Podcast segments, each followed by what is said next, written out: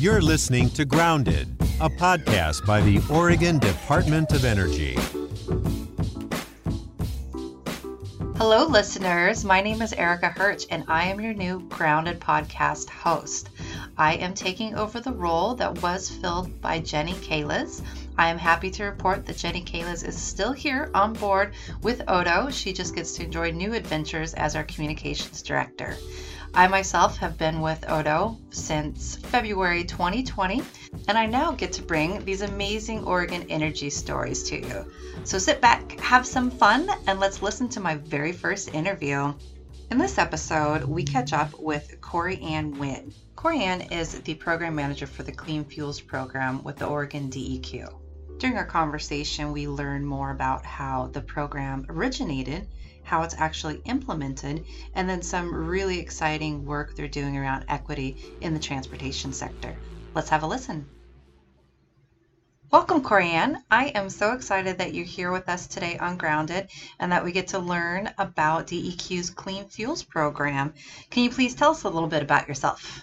Okay, sure, Erica. So my name is Cory Ann Wind. Um, I am the program manager for the Oregon Clean Fuels program. I've been doing that for approximately 10 years now since the uh, when the program was first created. Um, I've been with DEQ for 27 years now. Um, so prior to the Clean Fuels program, I worked primarily, it's always been in air quality, but in uh, different parts of the program, permitting and compliance and um, you know other kinds of policies, but the most recent 10 years in the Clean Fuels program. Great, thank you. So let's just jump right in. Can you lay out what exactly is the program and why was it created? Maybe some of those original objectives. Mm-hmm. Yeah, sure. So it was the 2009 legislation uh, legislature that adopted uh, a low carbon fuel standard um, and directed the Department of Environmental Quality to implement this program. So the initial goals of the program was to reduce the greenhouse gases from Oregon's transportation fuels by 10% over a 10 year period. Um, we didn't Im- begin implementing the program um, until 2016. So what the program is designed to do now is to reduce um, the carbon emissions from 10% between 2016 and 2025. So when you say carbon emissions, is that the same as carbon intensity? Mm-hmm. Right. So carbon intensity is a term that is used in a, a, low carbon fuel standard. And what that points to is actually so carbon intensity measures life cycle greenhouse gas emissions. Um, so it's not just tailpipe emissions, and it's per get it's per a unit of energy. And so if you can imagine that different types of transportation fuels have different types of energy values, um, you know, if you're talking about gasoline or diesel or electricity, they all have different values. And so that's where carbon intensity comes into play. Mm-hmm. Um, and the difference between that and actual um, GHG emissions um, then is more of a um, it's it's more of, of, a factor of how much of that fuel um, you consume. So that's what the correlation is. Perfect. That is very helpful. I know I needed a little bit of help wrapping my head around that, and some of our listeners might too. Mm-hmm. Yeah, I mean, if you know, just just a little bit more on life cycle greenhouse gas emissions. Um, you know, so we are we what we account for carbon emissions all the way from how uh, you know, like how what what feedstock it is. Uh, I guess feedstock in the of you know petroleum sense is the crude that goes into a refinery and then all the way through combustion of your vehicle. Um, but if we're talking about something like a biofuel, is how is um, you know the soybean oil actually grown and harvested? For electricity, it's how is that electricity made? So what is the source of that electricity? So it's a very comprehensive way of accounting for um, greenhouse gas emissions. Great, thank you. I'd like to talk a little bit about where our transportation fuels originate from. For us folks at ODOE, it is BER season. We have been very much focused and dedicated to our biannual energy report, which is wrapping up this month in October. We're all very excited. And we will be discussing the places that our transportation fuel originates from, in particular petroleum based fuels. We know that these fuels come from, from other states and countries and are then mainly fed into Washington state refineries before coming to Oregon. But what I, I think I'm more curious about is do each of these fuels have different carbon intensities associated with them? And if so, how does your program account for that? Mm-hmm. Um, yes, that, that's absolutely right. So, you know, it is important for us to account for all of those um, greenhouse gas emissions. So, in as much as we can keep track of the different types of crudes that go into those Washington refineries, you know, um, heavier crudes take more energy to process, lighter crudes are, you know, less. Um, so, but the thing is that, especially because of most of Oregon's fuels do come from these um, um, do come from these uh, Washington refineries, and then it gets to us in a common pipeline. So the thing is that all of these fuels get combined, and so for the purposes of implementing the program, we actually create uh, a statewide average so that all of the different refineries that feed into all the different terminals in Oregon actually can use a single value for gasoline and a single value for diesel. Um, so it makes implementation easier. Um, but I know that people want to make sure that those um, calculations are actually accurate on a, on a continuous basis. So um, the regulation actually requires to reevaluate those at least once every three years. Um, and then we have the option to actually do it more frequently if we do see a significant shift in the crude sources to those refineries so we can adapt. So let's talk a little bit now about the Pacific Coast Collaborative and if this program has any similarities to California's low carbon fuel standard. Can you share what some of those might be and if there's some advantages to having a program like California's or um, even some disadvantages? Yeah, absolutely. I mean, that's a great question. Um, when um, back at the beginning of, uh, of the program, um, it was actually through the Pacific Coast Collaborative that was signed by the governors of the states of California, Oregon, Washington, and the Premier of British Columbia um, to purposefully act together as a region to address um, climate change. Um, and the low carbon fuel standard was one of the key um, efforts of, of that collaboration. And so as we began starting uh, designing the program, we it was intended to um, not duplicate but harmonize in its major um, um, you know design features um, i think it's really important because transportation fuel is a global market and it a very regional market for the west coast um, that the jurisdictions align and have the same set of rules for all of its participants to um, be able to operate with and and so it and, and, and i think on a practical level where it's really helped oregon is that we don't have to recreate the wheel in every single instance. We partner, we collaborate with California very closely on a number of things like reporting and like actually, you know, getting um, um, biofuels producers, you know, entered into the program. We collaborate on that, so we don't have to do it twice. We just do it once, and then, you know, so that really creates some efficiencies um, um for the state of Oregon. Um, you know, we have very limited resources to implement this. And this is one of those ways that can actually help us quite a bit. That's super smart. I always love hearing collaboration successes, especially with our neighboring states here on the West Coast. Very cool. Thank you. So let's let's get into it. Let's get even deeper into it. How does this program work? When we get into the daily operations of, of Oregon and our fuels, how do we implement this program?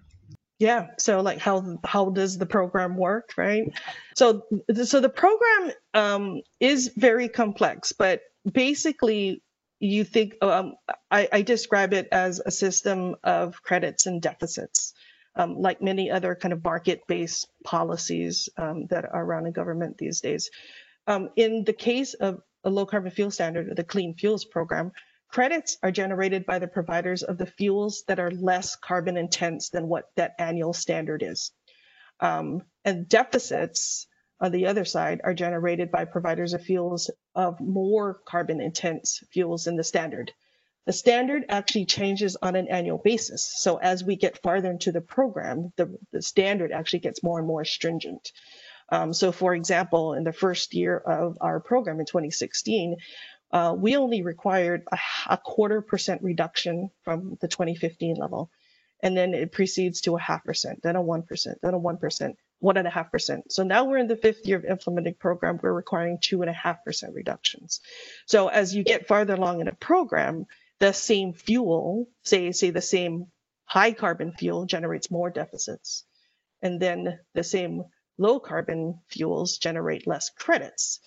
Um, and so the mechanics of it is that the regulated parties in this program, who are the importers of fuels into the state, they are required to retire credits that are equal to the amount of the deficits that generate on an annual basis. So, you know, it, if you think about it as your bank ledger, right, for whatever check that you write, you must have at least income coming into your account to offset that. At the end of the year, you must be equal. Got it. Thank you. That was really helpful. So just just this March, March 2020, Governor Kate Brown issued Executive Order 2004, and among a lot of things, it expanded the Clean Fuels Program. Can you talk to us about what some of those expansions are? Sure. Yes. Uh, Governor Brown's executive order um, is very uh, is critical to the success of um, carbon reductions in the state of Oregon. Um, the the executive order points specifically to the Clean Fuels Program to expand the requirements for the carbon intensity reductions. So beyond 10%, so it's to achieve 25% reductions in average carbon intensity out to 2035. So these are very aggressive goals to achieve. Um, they are the most stringent of any jurisdiction that has a clean fuels program. Um, and what that brings us is that that will guarantee that cleaner, cleaner fuels will continue to flow into the state of Oregon um, for the duration of the program. Um, that, along with the extension of the program in time, at least through 2035, um, what that really creates is the kind of regulatory certainty that the transportation fuels market likes. Um, and so that, you know, it ensures that that constant flow of these fuels and the decarbonizing of the transportation um, sector emissions. And that will continue to benefit Oregons, Oregonians into the future. Yes, absolutely. So, so that reminds me, when the legislator first authorized the adoption of a low carbon fuels program in 2009, there were some legislators that had concerns that the program might lead to large increases in transportation fuel prices. Now that we've been up and running since 2016, are you able to see any impacts to fuel prices now that we, we've had some time to wait and see? Um, yeah, actually, uh, the legislators required the program to keep track of what that impact is. Um, to date, the impact of the price of fuels has been pretty minimal um, since mm-hmm. the start of the program. Um, so, in the latest uh, data that we have for the calendar year 2019, um, that cost was estimated to be about two and a half cents per gallon of gasoline and just under three cents per gallon of diesel. Um, I just want to note too that the way that we calculate that is a kind of a worst case estimate. Um, and so anecdotally, anecdotally though, um, I have heard um, from fleets especially um, that are using um, diesel and you know higher blends of biodiesel um, that the cost that to them have actually decreased since the beginning of the program um, primarily due to the fact that it's the biodiesel that's being blended into the diesel um, is very low carbon and has and when you sell those credits the revenue from those credits offset the cost of the diesel portion. And so you do end up in these situations where the higher blends of the of the um, cleaner fuels actually causes that overall price to decrease. Very cool not sure if that was expected, but that is a very cool result. No.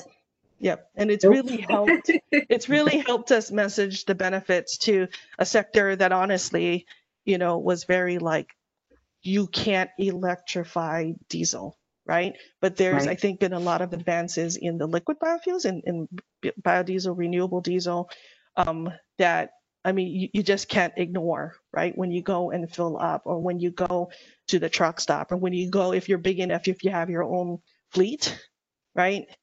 Um, it, it's cheaper. Yeah, I love that story. That is just too cool. Well, let's keep going in this direction. Uh, any other uh, fund development successes, large or small. Please share those with us. Um, yeah, sure. I mean, I think the primary uh, kind of like uh, measure that everybody wants to know about for the program um, is just overall greenhouse gases, um, you know, emissions reduced have been um, as a result of the program. Um, as of the end, uh, we get quarterly data. So the most recent data we have is for the end of March of 2020. Um, and so far, since the beginning of the program, we've uh, reduced over 4.3 million metric tons of greenhouse gases. And so that is a very significant um, number. That's huge. Um, yeah, it's, it's huge, actually. Um, it's, it's really good to see that as the uh, requirements have gotten more stringent, that um, people have generated credits and have found ways to comply and over comply. I mean, honestly, it's, you know, everybody, um, you know, all the parties have generated, um, I, I, no, let me back up. I would say that the market as a whole, right, that participants continue to generate more credits than deficits. And then you can bank those credits. So in the future, when it just gets, does get harder to and harder to comply, you know, we have an extra bank. Um, and, and so it is definitely, you, you can see that the participants um, know what the requirements are and, you know, can plan for the future. And that's been really helpful. Let's change gears for a minute. This is a really exciting time to where we get to have conversations around equity and equality on a daily basis. And it's giving us the opportunity to look at our programs and our initiatives and see where we can be better. So, I'd love to hear your thoughts on how you see the Clean Fuels program addressing equity concerns in, in the transportation sector. Mm-hmm. Yeah, no, that's a great question. I think everybody, um, because of the executive order, has really you know, have an enhanced kind of um, thinking about how um, these investments and these policies and programs can really enhance um, equity issues. Um, you know, the primary way that I would say in general, the the the policy, um, you know, will benefit all Oregonians um, by having lower emissions, not only life cycle greenhouse gas, you know, climate changing um, emissions, but also that all of these cleaner fuels will have um, cleaner, you know, less um, pollution of your typical tailpipe pollutants. So whether it's particulates or ozone forming or, you know, any kind of air toxics kind of things, diesel particulate matter, which is especially um, bad, all of those things will get reduced in the program. So broadly speaking, um, I think all Oregonians benefit. Um, but but if you're going to put kind of like a fine uh, you know, a, a, finer point of pencil as far as, you know, um, how can the Clean Fuels program kind of help, especially projects that would not otherwise get funded, right? I mean, I think at the end of the day, um, when we talk about, you know, clean infrastructure, you know, like how do you get more electric chargers? How do you get more electric buses for public transit? Um, you know, those kinds of things. Um, it's it's it's hard um, if you're relying on say private entities you know to be able to have a business case to stand up those kinds of programs um, because of you know various factors and it is um, you know we know that that is important to build out those kinds of projects um, so I actually have a rulemaking that's open right now and we're focused on how we can use the electricity provisions in the program to actually forward those projects. Um, so as an example, um, say something like a transit agency, and we know that public transit is very um, important in an equity lens. Um, mm-hmm. You know, how can we incent, you know, um, a transit agency to do full conversion to um, electric buses? Very expensive proposition, right? Yeah. Yeah. And so normally how you would generate credits in a program is you tell me how much electricity you dispense. So it's kind of, you know, it's you have to dispense the electricity and then you report it to me and then you generate the credits. And so that's traditionally how we do it. But we're considering a model where, but I know you're a transit agency. You know what routes you use. You know, for example, for the next five years, how much electricity you're going to use, right? It's you know just you do a calculation, you estimate it. And how about the agency actually forward you, advance you five years worth of credits, right? Oh. And then mm-hmm. you can monetize those credits, and all of a sudden you have a pot of money that can offset that initial capital cost to make it easier for you to move forward. Um, those are the kinds of examples that we're trying to look at of how we can, you know, use the policy to do projects like that. Um, you know, and you know, so I, I point out transit buses, school buses, other public fleets, right?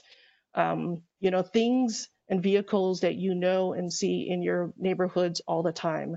Um, you know, what about freight activity that is very concentrated, say at, um, you know, um, you know, um, big kind of corridors, but there's housing that's right next to it, right? Um, what about the airport? What about railroads? What about you know all of these typical hotspots for pollution? But how can we put infrastructure in those places and actually incent uh, a sooner um, transformation to you know a zero emission technology? Yeah, sounds like you guys are providing some really creative and innovative options. And with that, how do we get involved? You know, us Oregonians love to get involved. How do we help? How do we learn more? And then, of course, for businesses or other entities, how do they get started with the program? Uh, yeah, you know, first and foremost, um, the Clean Fuels program has a brand new website. Um, it, uh, it's it's a brand new website. I would say that it is a work in progress, and um, you know check back often to kind of see uh, more things that we can put on it. It's it just I think it it'll present. You know, I, I would say that the focus right now is primarily for the people that are regulated entities. You know, so it's very kind of um, that audience, but we are working on. Um, more of a public facing kinds of things. Um, the next thing that I'm kind of working on is a program progress, you know, to be able to show all of the kind of like the benefits of the program. Um, more case studies, more examples about specific projects that we're working on, and to really demonstrate how the policy has really can benefit uh, Oregonians across the state. Definitely. I'll make sure to put the web address in the show notes as well so people can check out that new website. Well, I believe that is all the time we have for today. It has been so much fun talking to you and learning about the program. We are big fans of the work and we are all excited to watch it grow and continue this conversation down the road. Oh, absolutely, Erica. Thank you for the opportunity for me to talk about the program as well. Um, you know, it's been a long road to implementing this, and you know, I think um, the market has matured, the program has matured. I mean, it's really at a place now where I think people understand how you know, to make this a successful program. Um, and honestly, working into the future as we, you know, um, achieve, you know, strive to achieve the 25% carbon intensity reduction goals out to 2035, right? It's going to take everybody on board to do that. So not just the agencies, but the utilities, the stakeholders, um, the local governments, our sister agencies, um, and just so many different people um, to be able to make this happen. It, it's very exciting. It really is. Thank you again. It's been a pleasure, and we'll talk to you soon. Well, that's it for today, folks. I truly had a great time learning about the Clean Fuels program with Cory Ann. I hope you did as well. And don't forget to check out our show notes to get that web address. I know there's a lot of good information on there. Always reach out to me or ODOE with any questions or suggestions. And I can't wait to see you next time. Bye bye.